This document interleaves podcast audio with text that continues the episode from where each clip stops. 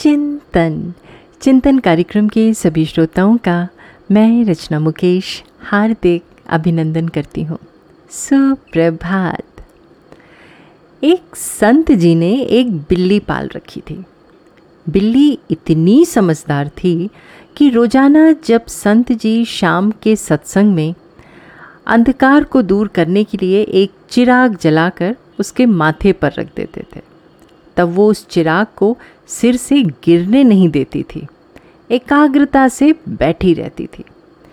ये दृश्य देखकर सत्संग में आने वाले लोगों को बड़ा आश्चर्य होता, परंतु वो कहते कुछ नहीं थे। एक दिन एक आदमी ने सोचा कि बिल्ली की हकीकत का पता लगाया जाए तो उसने एक उपाय सोचा।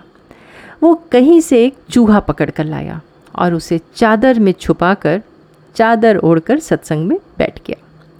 रोज़ की तरह ही बिल्ली के माथे पर चिराग रख दिया गया और सत्संग शुरू हो गया।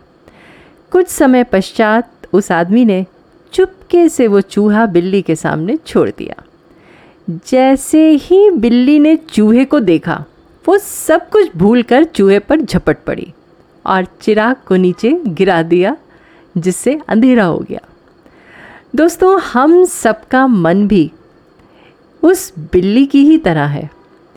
जब तक हम लोग सत्संग करते हैं, ज्ञान की बातें करते हैं, सिर्फ़ तभी तक जब तक हमारे सामने कोई मनपसंद चीज़ नहीं आ जाती।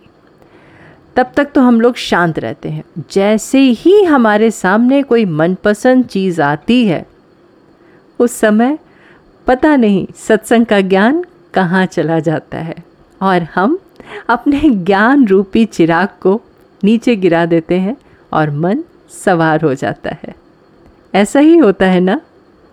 आप सबका दिन शुभ एवं मंगलमय हो।